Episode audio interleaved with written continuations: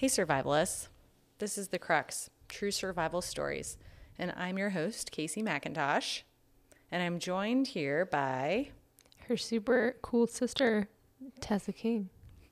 Today, we will be telling Harrison Okene's story. A young man trapped inside a boat 100 feet underwater struggles to maintain a positive outlook as he waits submerged in water for 60 plus hours.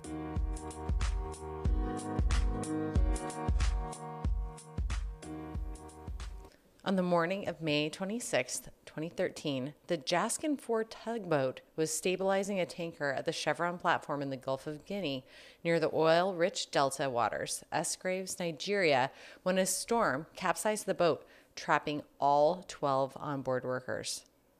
It was called the Jackson Four. The Jascon. okay, I so, know. I know it sounds a little bit, uh, Poppy. yeah. Um, maybe it got him more attention. I don't know. Um, but anyway, the project manager of a Dutch company, DNC Diving, was called to the scene of the Jascon 4 to retrieve bodies. So the outlook was bleak, to say the least. Yike. So they've been working on a neighboring oil field 75 miles away. They, at the point at which things got interesting, they'd already removed four bodies from this tugboat. The guy that was in charge, his name is Walker. We'll just call him Walker. He was Ranger. Walker. Yeah, he's highly respected. For real. in Nigeria. yeah. Uh, He sounds British on the YouTube video. But anyway, he was watching the mission from a screen when he saw a hand appear, and everyone assumed it was another corpse. And Walker says the diver acknowledged that he had seen the hand, and then he went to grab the hand, and the hand grabbed him. Ugh. Yeah. So it was frightening for everybody, he said, for the guy that was trapped because he didn't know what was happening. And um, it was a shock for the diver, obviously, because he was looking for bodies and, you know, the, hat, the hand grabbed him.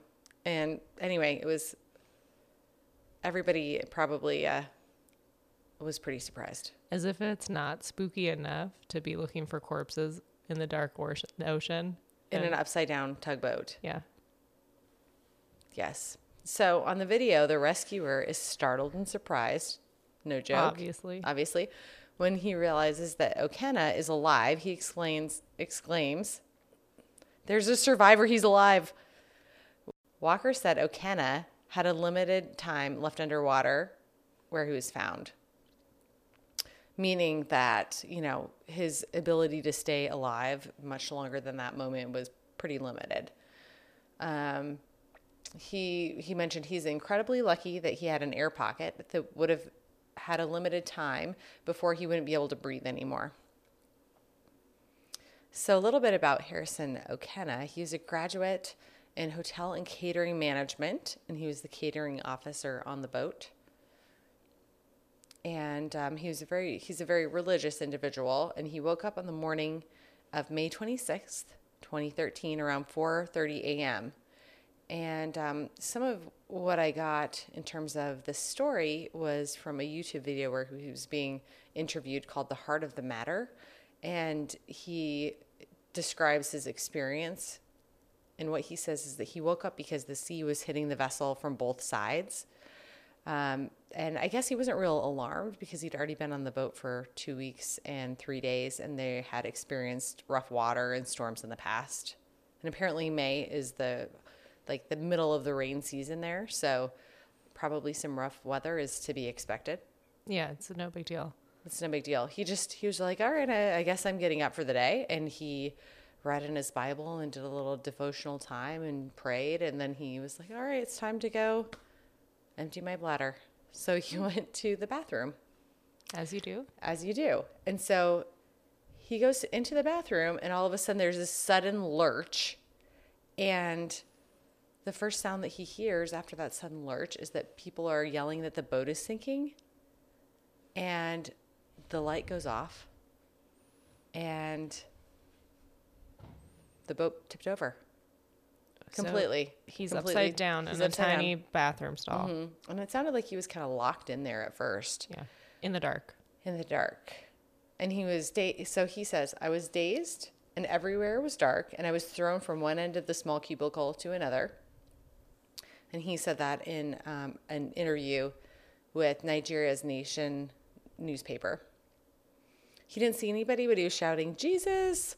And is there a way out? And he's trying to get out, but the door was locked.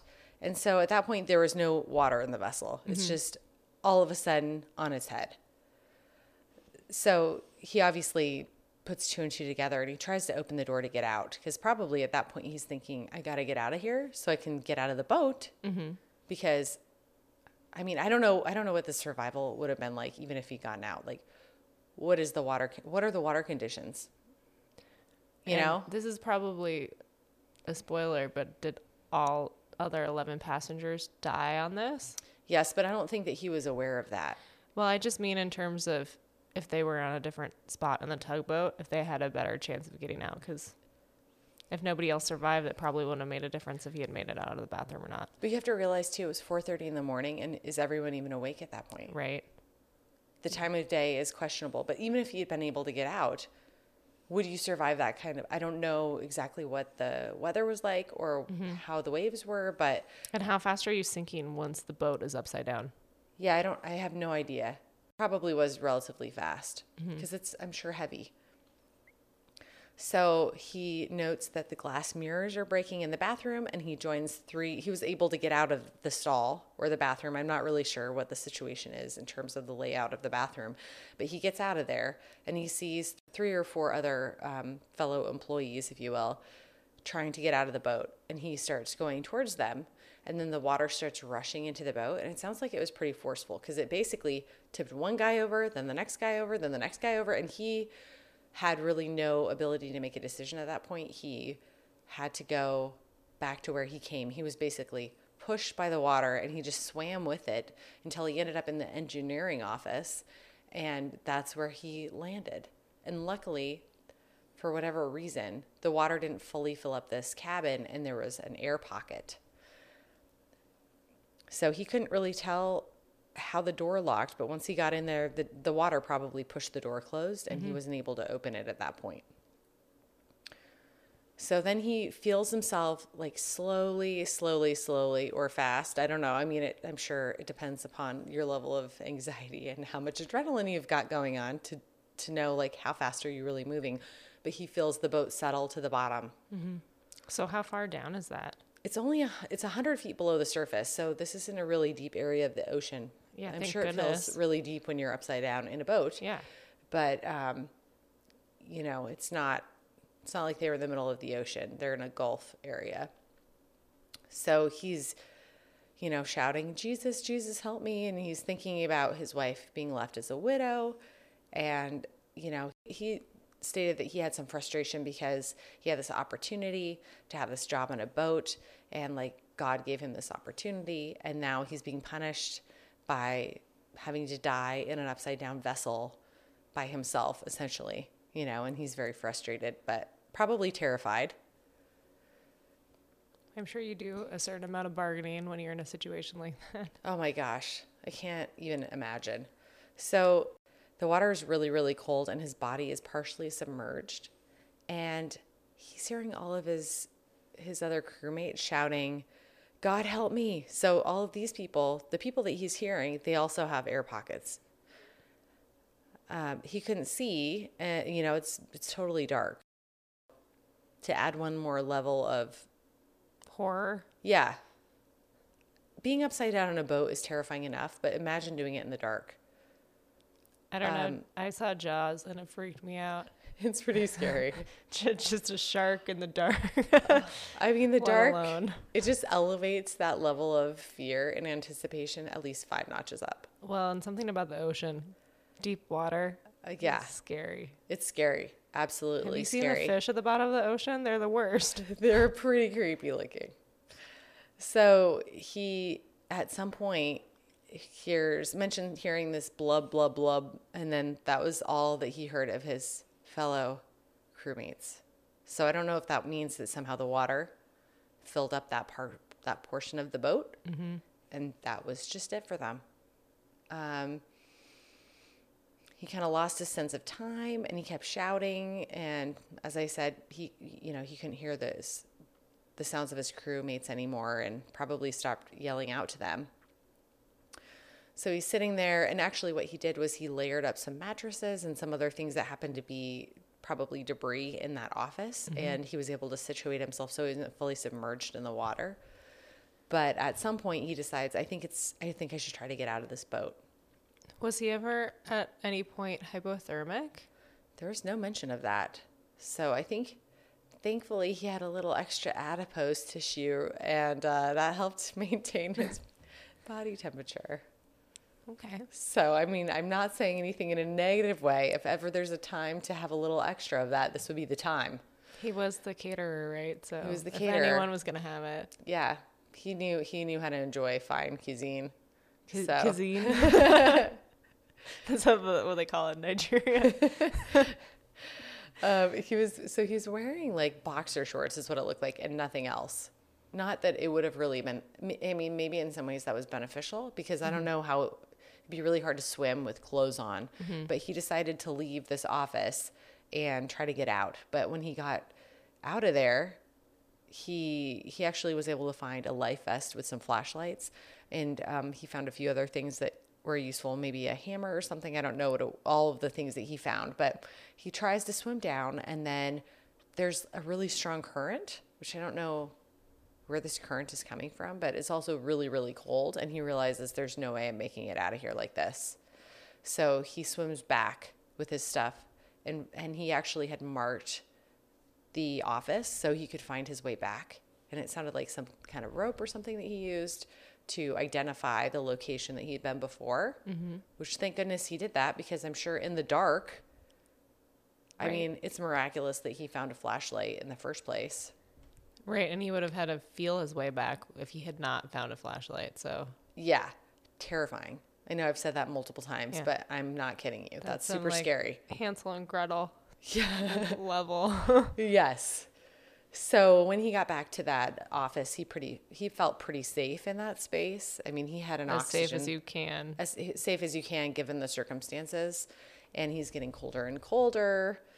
You know, he starts thinking about it's like the 60 seconds of your life all compressed into one, you know what I mean? Like the Flash reel. Yeah, exactly. Montage. exactly. All of your past experiences and thinking about your your family and all your regrets and he hadn't had any children yet. He's 29 um, but thinking oh i've been married for he'd been married for five years and he, they hadn't had any kids yet. And he's thinking about his mom and his family and his friends and he's also thinking about all these guys on the boat all these crew members 10 nigerians and his captain who's ukrainian and he's worrying about did they survive? Are they okay?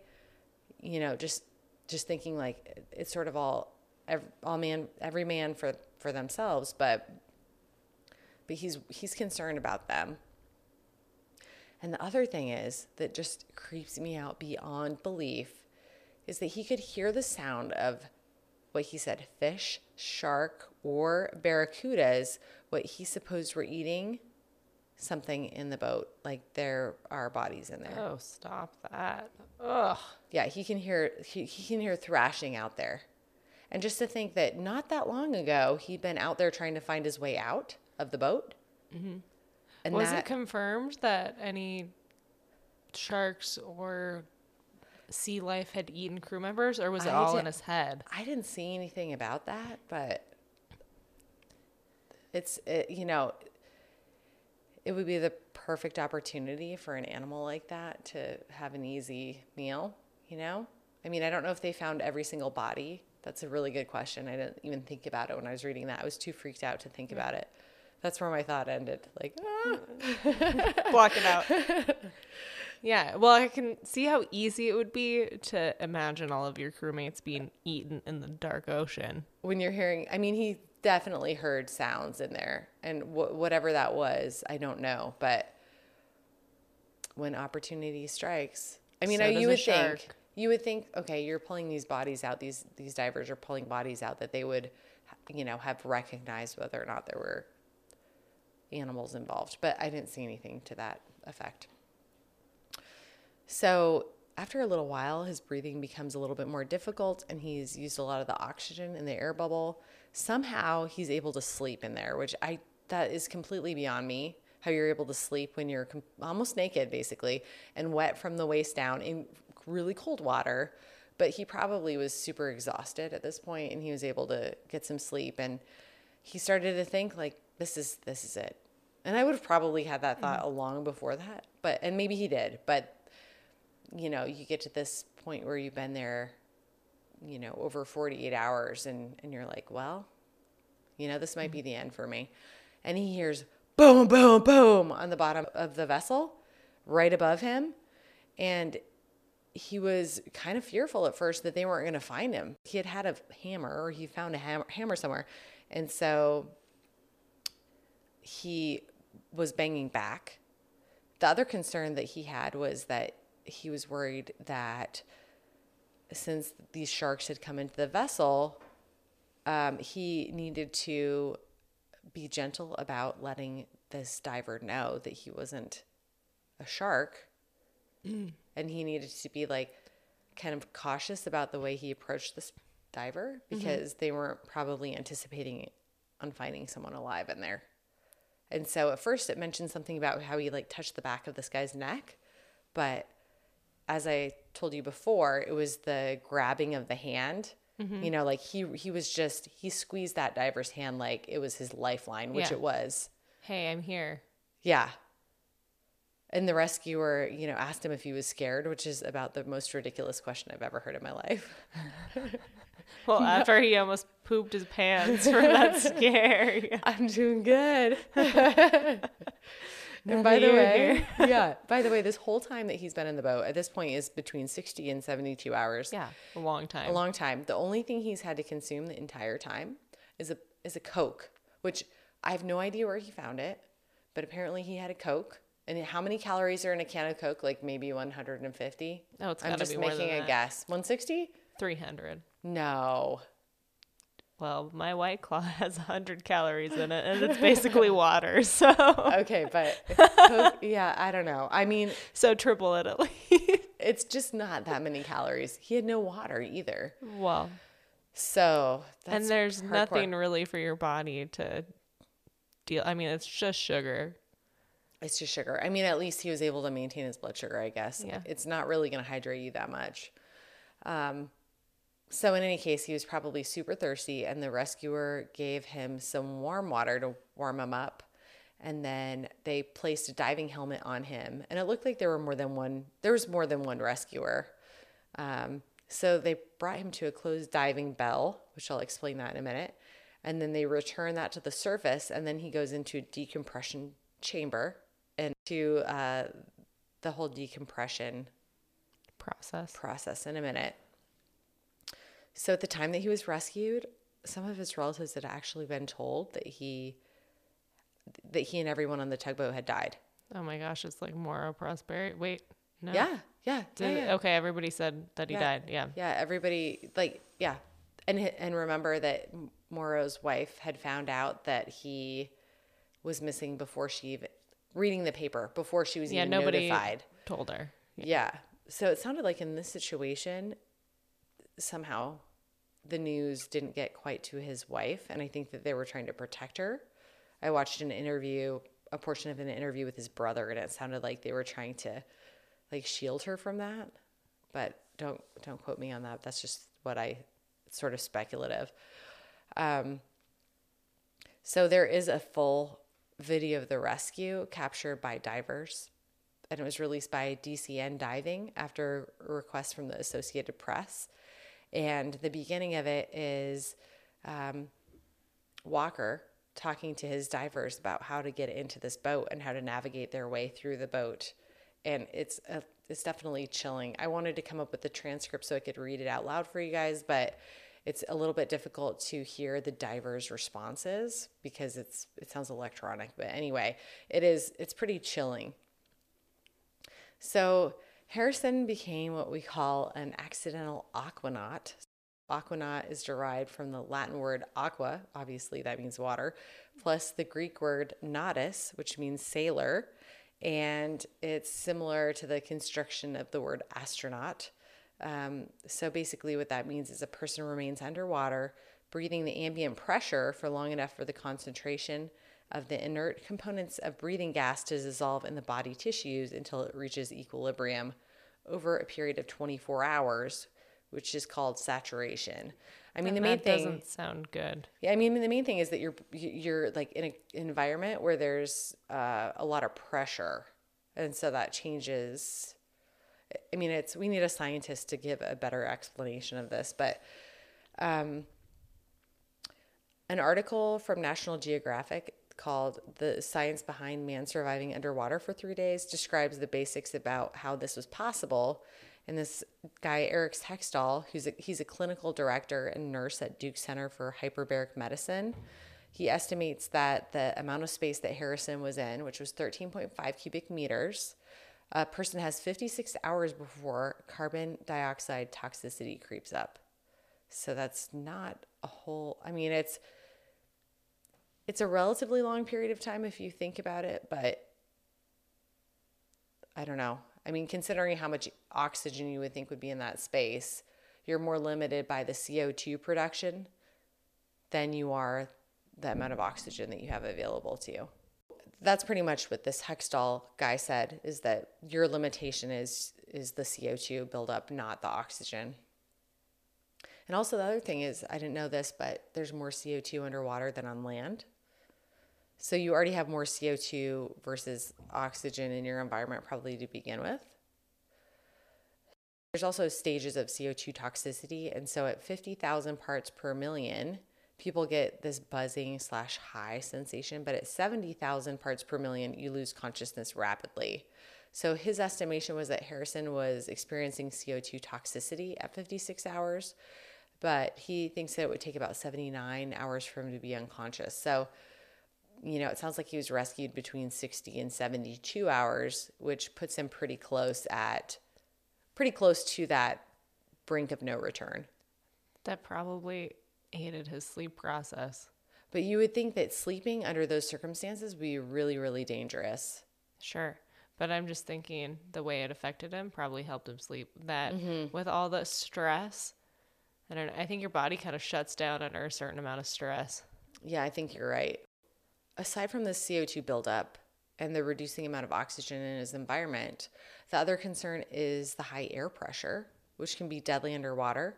Saturation is really when your blood becomes saturated with nitrogen. The nitrogen can bring on something called nitrogen narcosis, and this happens about 80 feet underwater. And um, he's like 100 feet underwater. Yeah. Once you get nitrogen narcosis, if you don't come back to the surface, you will likely die. And so this is where this transfer bell comes in. And basically, what it is is a capsule that maintains that pressure of whatever level of water that you're in until you get to the surface.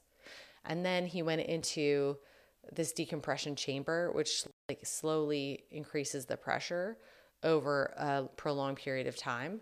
So your body has time to get rid of that nitrogen. If you don't go through decompression, you can get the bends. And and so basically what this means is that all the nitrogen that's in your blood, it comes out of solution and it starts bubbling inside of your body. Ooh. And so it leads to skeletal pain and breathing problems and neurological problems. And then the other thing that was mentioned is that if you have a there's something called a patent foramen ovale. And so it's a hole in the heart from the right atrium to the left atrium. And so if you most of these nitrogen bubbles end up in the venous system, and of course the venous circulation has to be oxygenated in the lungs, you know, and then it goes into the arterial system. And if you have a hole in your heart, all of that blood, some of that blood that's going from the venous system passes your lungs. And so you get these bubbles in your arterial system and then guess what those things can do is they block they can block off blood flow to the coronary arteries or to your um, vessels in your brain and so it can cause heart attack or stroke which right. is probably super uncommon but in any case there's a lot of risk in just bringing someone up to the surface without going through decompression it is pretty interesting and when i was reading through all of this stuff about uh, different pressure and decompression and everything, it, I, I thought, gosh, would I ever go scuba diving? I'm not so sure. not sold.